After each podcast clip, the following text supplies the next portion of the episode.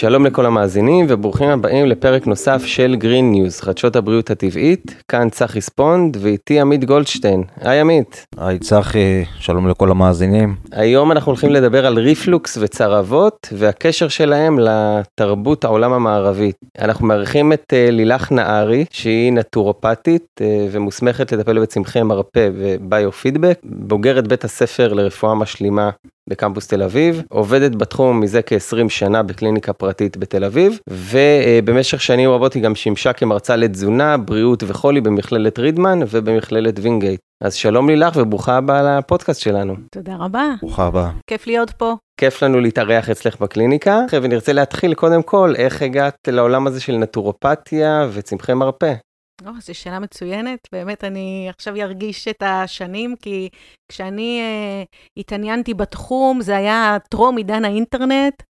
בכלל, כל נושא הידע אה, לא היה זמין ונגיש כמו היום, והאמת שלא ידעתי בכלל מה זה נטורופתיה. אה, הייתי אז סטודנטית להוראת אנגלית, ולא הרגשתי שאני ממצה את עצמי, מאוד נמשכתי לתחום טיפולי, מאוד נמשכתי לתזונה, חשבתי אולי בכלל ללמוד הומאופתיה, והגעתי דרך חברה ללמוד במכללה למינהל, הם עשו שם, אה, התחילו מסלול חדש ללימודי אה, רפואה משלימה, כשעל הדגל היה חרוט אה, תואר ראשון לרפואה משלימה, עד שתסיימו את הארבע לימוד, שנות לימודים, תקבלו גם תואר, כמובן שתואר לא יצא מזה, ועד היום אף אחד עוד לא הצליח לייצר תואר מלימודי הרפואה המשלימה, אבל הלימודים שם היו מאוד מאוד רציניים, והם עשו משהו מאוד חכם. בסמסטר הראשון למדת קצת רפואה סינית, קצת הומאופתיה, קצת נטורופתיה, ואז בסמסטר השני של השנה הראשונה היית צריך להחליט במה אתה רוצה להתמקד, כי אז אנשים לא ממש ידעו, לא ידעו מה זה, מה זה כל דבר. ואני אה, בקורס לנטורופתיה הוקסמתי. פתאום הכל נפל אה, לפי כל הדברים שאני אה, מתחברת אליהם, האורח חיים, התזונה, הצמחי מרפא, והחלטתי להמשיך וללמוד לימודי נטורופתיה, וזהו, משם אה, הדברים התגלגלו, כמו שאומרים. אז היום אנחנו נשוחח על ריפלוקס בעצם, וצרבות וכל מערכת העיכול העליונה. אז נשמח לשמוע בעצם מה הגורמים העיקריים לריפלוקס. אוקיי, אז קודם כל, אולי... גם מה, מה זה ריפלוקס? כן, אולי אני אתחיל בכלל מה זה. Uh, זאת, זה מצב שבוא נתחיל מזה שהוא מאוד מאוד נפוץ, רוב האנשים יחוו אותו לפחות פעם אחת בחיים, וזה מצב שבו התכולה של הקיבה, uh, זה יכול להיות תוכן הקיבה, אם זה האוכל שהוא עדיין לא מעוקל, והמיצים של הקיבה עולים מהקיבה לוושת. עכשיו, ברור שזה הכיוון הלא נכון. הכיוון הנכון הוא שהאוכל מחליק מהפה לקיבה, ושם הוא מתעכל וממשיך להיספג הלאה בצינור העיכול, וכשיש ריפלוקס, אז התכולה הזאת עולה וגורמת לאי נוחות, מה שקוראים בשפת העם צרבת, שזה אומר תחושות של צריבה, בעירה, באזור החזה, לפעמים ממש כאב שיכול לחקות התקף לב. יש אנשים שמגיעים למיון והם בטוחים שיש להם התקף לב ויש להם בעצם התקף של צרבת, וזה יכול להיות גם תסמינים. מה זה בחזה? כאילו מרגישים כאבים מהחזה? כן, מכיוון שהוושת עוברת במקביל לקנה הנשימה באזור החזה, אז כשעולה חומצה מהקיבה לוושת, אז היא יכולה לצרוב. עכשיו, צריך להבין שהחומצה שלנו בקיבה היא מעכלת את המזון, היא אמורה לעכל את המזון ולהפוך אותו נוזלי, היא מאוד מאוד חומצית, יש לה יכולת עיכול מאוד גבוהה. לצורך העניין, אם נטפטף קצת חומצה על היד, היד אה, תתעכל, לא יהיה יד. אז ברמה הזאת, עכשיו, כשהחומצה הזאת עולה לוושת, ולוושת אין מנגנונים להגן מפני החומצה הזאת, אז זה פשוט שורף את, את התאים האלה של הוושת וגורם לכאב. עכשיו, הריפלוקס הזה יכול גם לגרום לתסמינים אחרים שאנשים אולי אפילו לא יקשרו לצרבת. זה יכול לגרום להגיד לשיעול, אנשים משתעלים, משתעלים, משתעלים, הולכים לכל הרופאי אה, אף אוזן גרון שיש, לא מוצאים להם שום דבר, ובסוף מתברר שזה בעצם חומצה שעולה מהקיבה ומגרה. אז זה, זה ריפלוקס, זו הכוונה. אז איך מאבחנים את זה? שוב, בשיטה קונבנציונלית, הולכים לרופא, מה מבקשים? מה, כאילו, זה לפי תסמינים בלבד? איך זה עובד?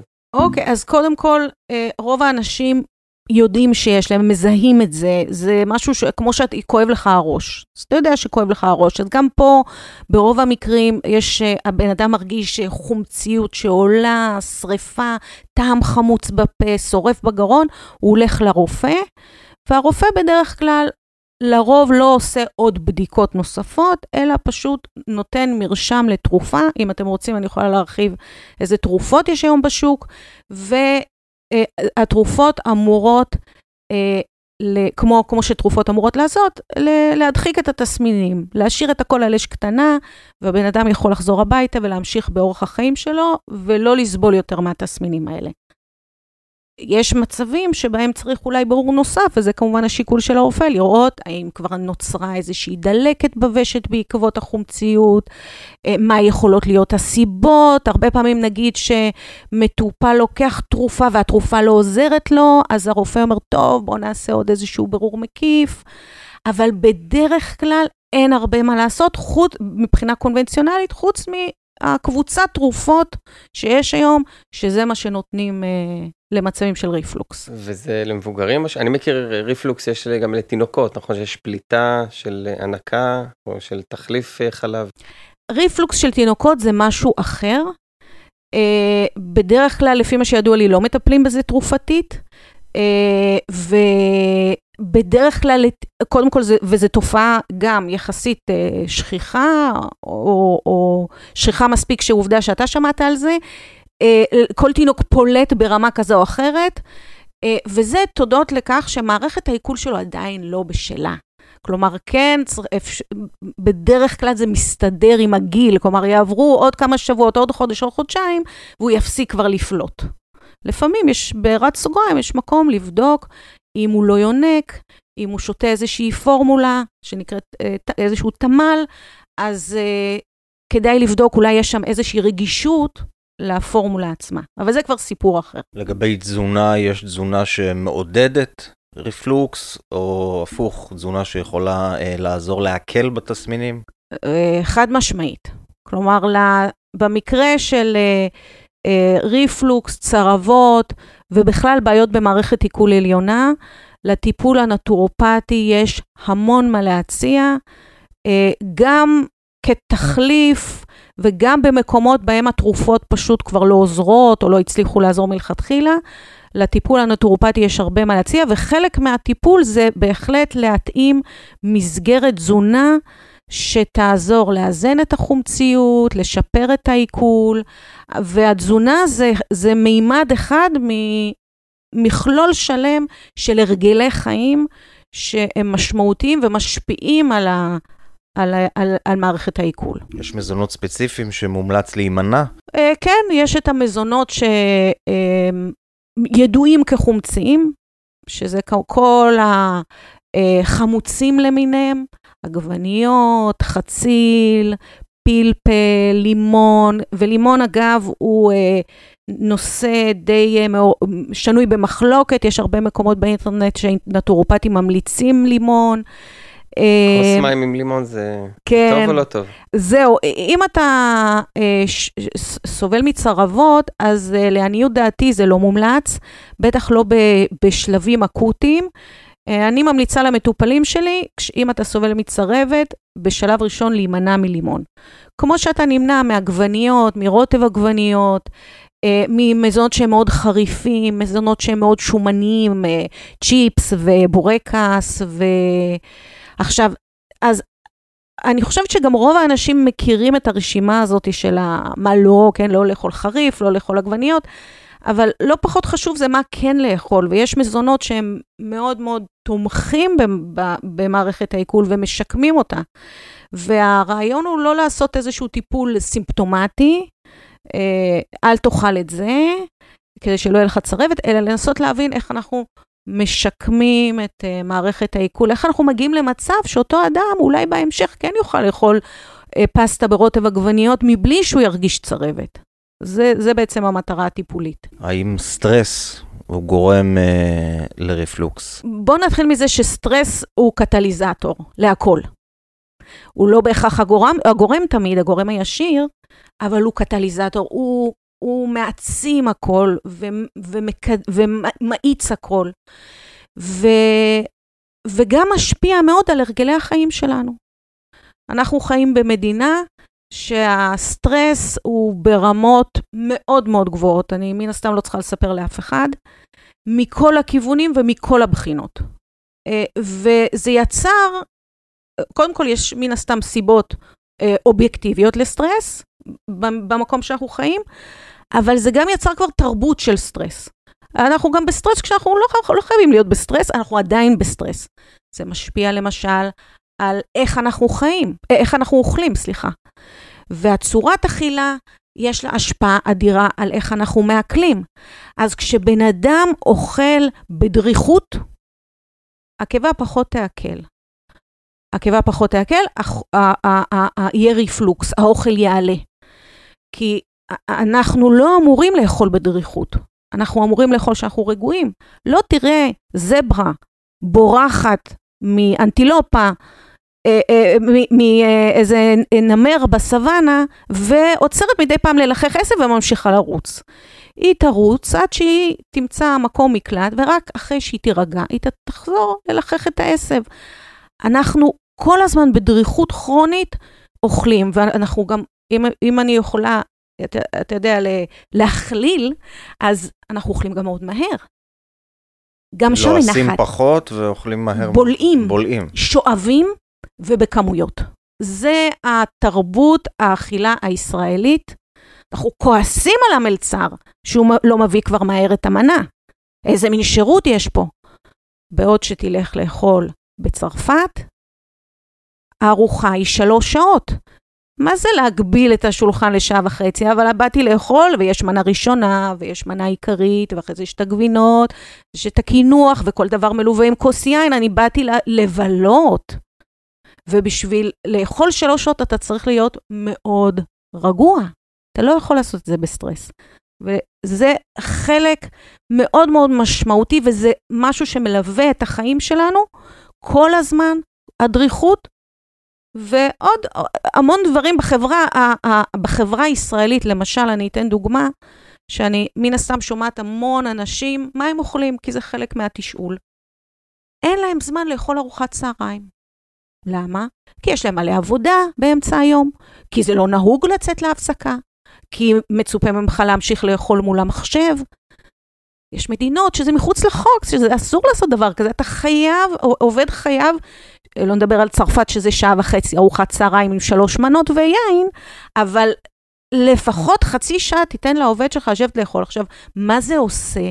אז זה כבר לא משנה אם הוא מביא את הבטטה ואת הקינוע לארוחת צהריים, הוא אוכל אותה בלחץ, הוא אוכל אותה מהר, הוא אוכל אותה בביסים גדולים. וגם זה, יש לזה השפעה מאוד מאוד דרמטית, וכל זה תחת כותרת מתח, מבחינתי. עד כמה משפיעה צריכת חלב על ריפלוקס וצרבות? נשמח אה, לשמוע את דעתך פה. אני יכול לשתף מהניסיון שלי שברגע שהפסקתי אה, עם מוצרי חלב זה גרם לי לשיפורים אה, בריאותיים של אה, אלרגיות ורגישויות מסוימות שסבלתי מהם, אז אה, עד כמה זה רלוונטי פה? אוקיי, okay, אז בוא, בוא נתחיל מזה שזו הסיבה גם שבן אדם מגיע לטיפול, כי יש המון ניואנסים אינדיבידואליים בהתאמת התוכנית התזונתית. ויש אנשים ש... מזונות ספציפיים יעשו להם לא טוב, כמו למשל מוצרי חלב, וההמלצה תהיה לא לאכול מוצרי חלב. אבל מכיוון שאני, אה, תמיד השאיפה היא לתפור אה, חליפה לפי מידות המטופל, אז אה, הבחינה היא תהיה בסופו של דבר לראות איזה מזונות בכלל לא מומלץ לו לאכול, איזה מזונות הוא יכול לאכול במידה קטנה, איזה מזונות אין בעיה שהוא יאכל, וזה, ותמיד יש את השוליים האינדיבידואליות. כלומר, בוא נגיד, לאף אחד לא יהיה ממש מומלץ לאכול בורקס, כן? כל יום. זה לא יקרה. אבל כן יש מזונות מסוימים שהם תלוי, אני יכולה לענות, זה תלוי בבן אדם. אני לא חושבת שזה נכון לצאת בהצהרה, מוצרי חלב לא טובים. או אה, בשר לא טוב, או אה, לא יודעת, לא, לא לאכול עגבניות, יש בהם סולנין, זה רעיל. ההצהרות האלה הן לא נכונות, כי יש, כי זה, כי זה הסתכלות שטוחה על, ה, על התזונה. התזונה זה, היא רב-מימדית. והיום יותר ויותר נכנסים לרב-מימדיות הזאת. כי היום לא רק מה אתה אוכל, אלא גם איפה מיוצר המזון הזה. מי, מי הכין אותו, מה האיכות שלו, כמה אתה אוכל מהמזון הזה, אוקיי? זה הרב-מימדיות, ואני יודעת שכל הנושא הזה של uh, בר קיימא ולאכול uh, אוכל מקומי ועונתי, זה משהו שיש לו חשיבות אדירה. אני לא יודעת אם יצא לכם לחוות לאכול אה, גבינה סופר איכותית. אתה יודע, שוב, אנחנו נדבר הרבה על הצרפתים, כי מבחינתי אה, יש בהם המון תכונות ייחודיות ועם גישה מאוד מאוד נכונה למזון.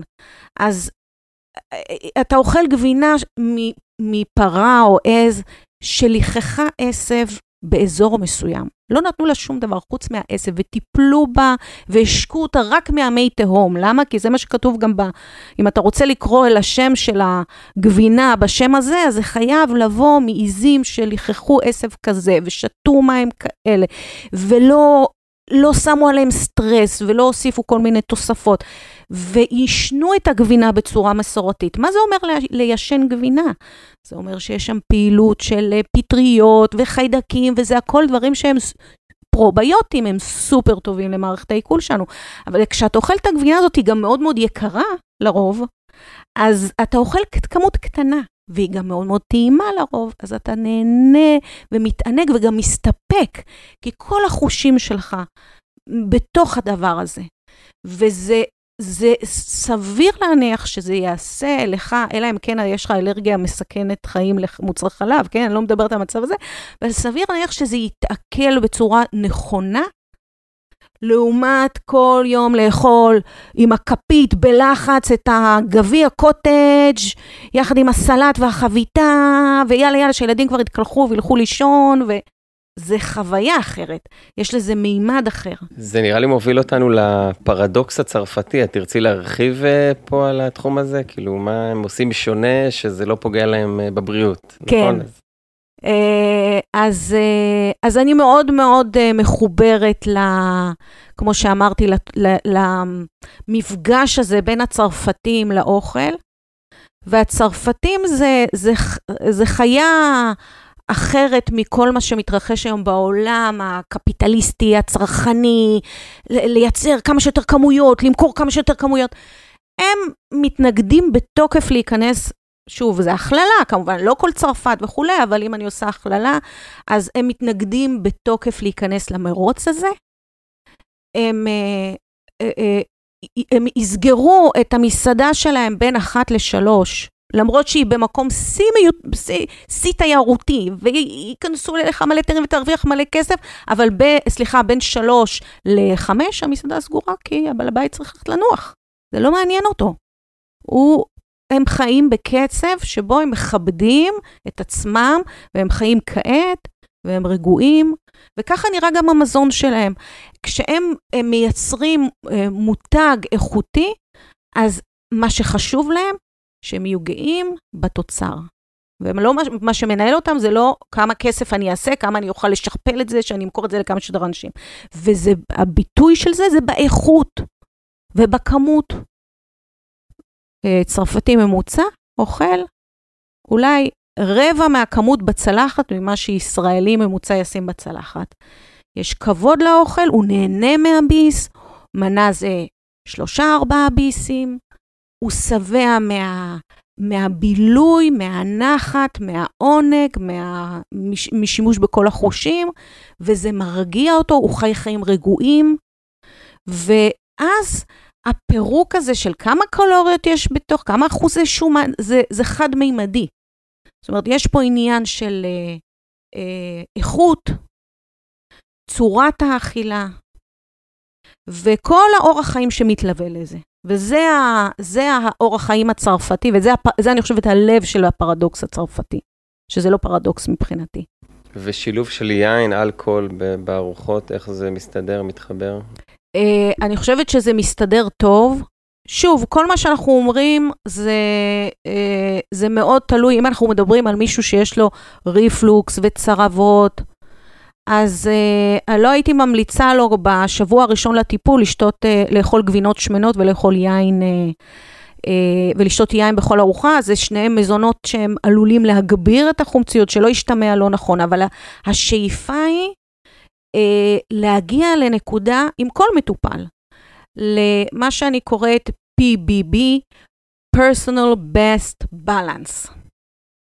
לא איזושהי תזונה חד גונית של מה מותר, מה אסור, אלא להפוך את זה למשהו רב-מימדי, שזה גם אכילה בריאה, אבל גם אכילה מעונג, גם כתוצאה מכך לצמצם כמויות, אה, כתוצאה מכך לתת זמן לאכילה, אה, להכניס אה, הפחתת מתח ורוגע ליום-יום, כלומר לקחת את כל השילוב הזה, ואז זה מאפשר גם לאכול את הדברים האלה שאנחנו מאוד מאוד אוהבים, ואולי לא אוכלים כל יום, וגם לשתות כוסית יין, וגם לאכול איזה גבינה משובחת, או כל דבר אחר. מה לגבי צמחי מרפא בטיפול ברפלוקס?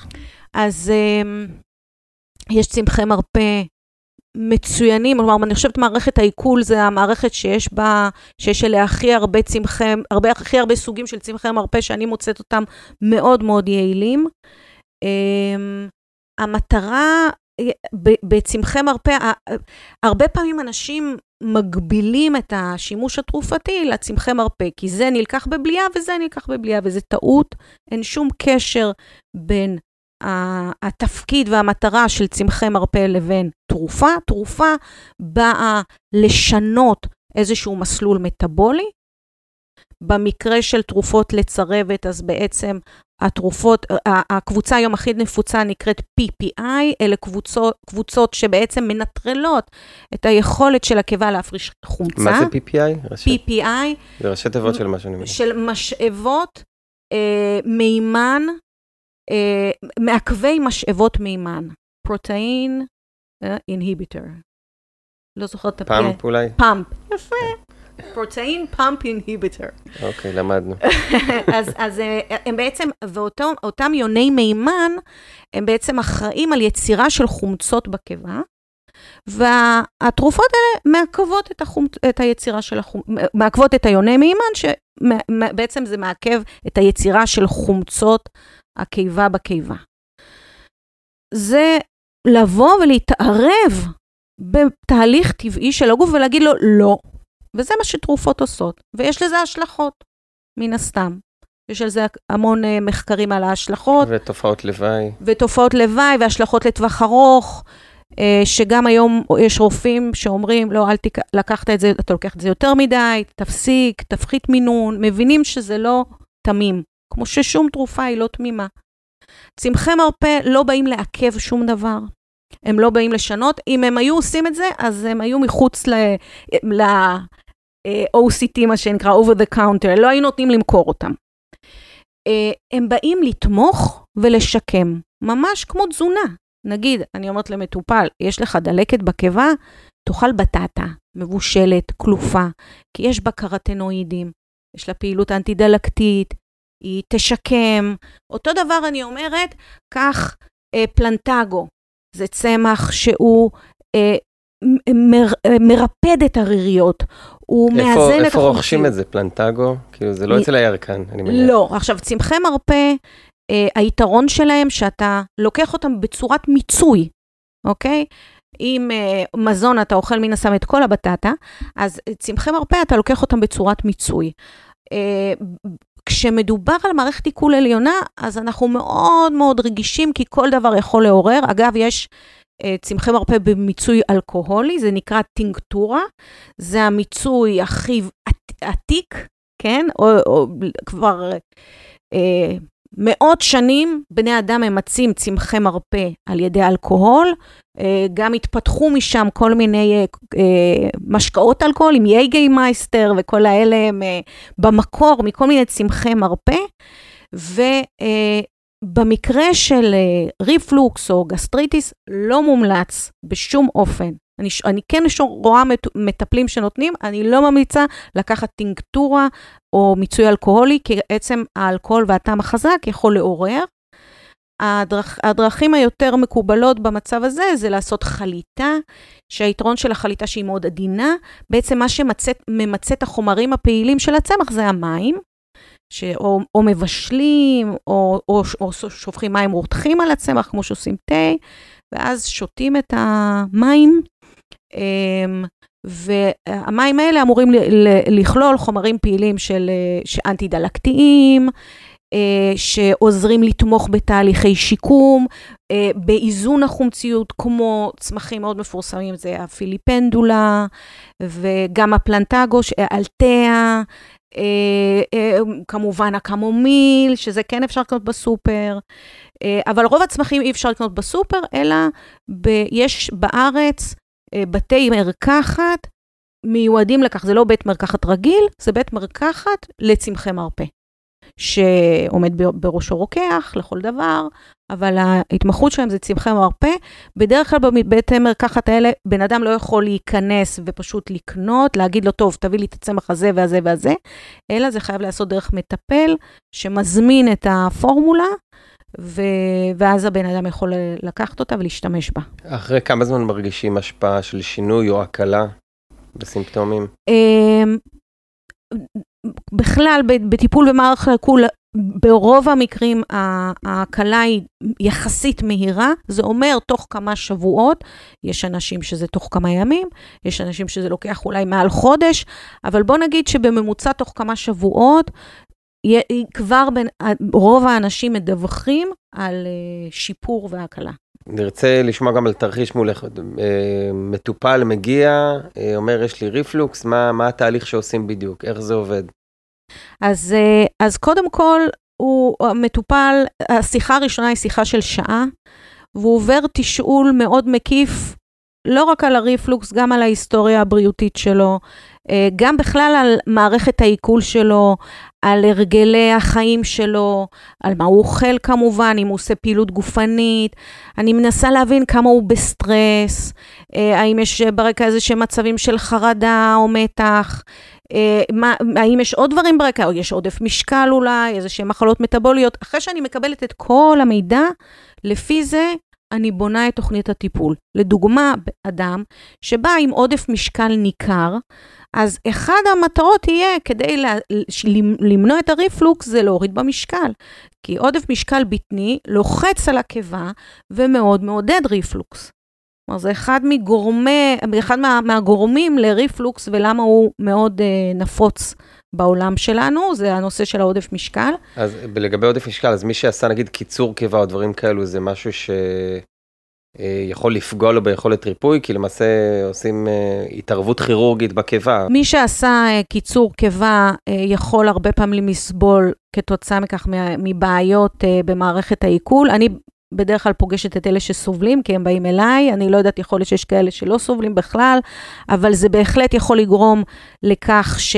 אה, לעורר מצבים של ריפלוקס, אתה לא יכול לאכול הרבה, ואם אתה מעמיס יותר מדי, אז מהר מאוד זה עולה.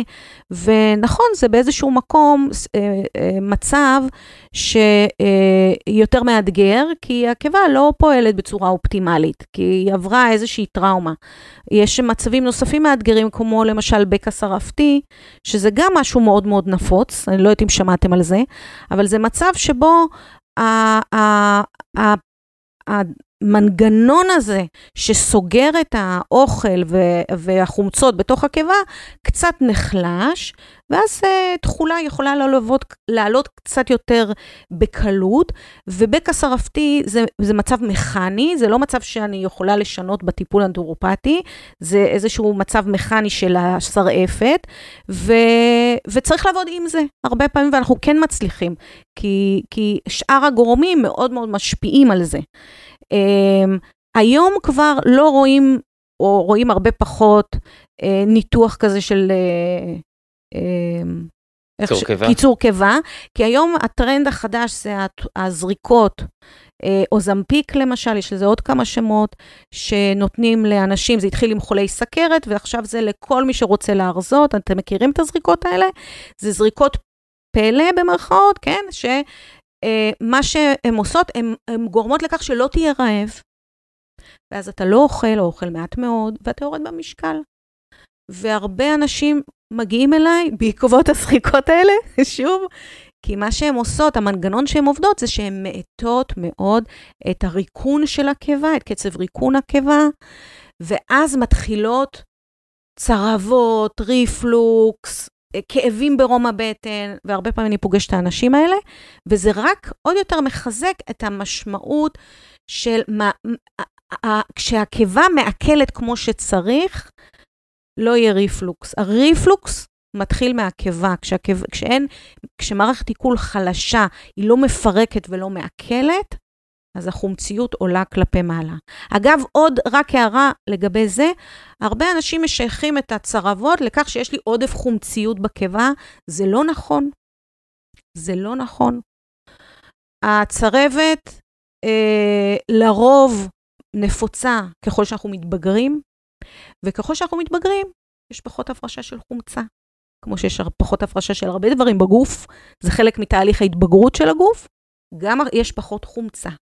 והסיבה לכך שהחומצה עולה כלפי מעלה בצורה יותר שכיחה בגיל המבוגר, כי מערכת העיכול יותר חלשה, כבר לא כל כך מעכלת, האוכל נשאר, אוכלים גם המון בכמויות, בבת אחת, בולעים מהר, כן, ההרגלים שהיינו צעירים נשארו בדיוק. איתנו גם בבגרות. אתה יודע, אדם בן 60 שב-4 בבוקר יאכל מנת שווארמה וישתה פחית קולה, הוא לא יישן בלילה.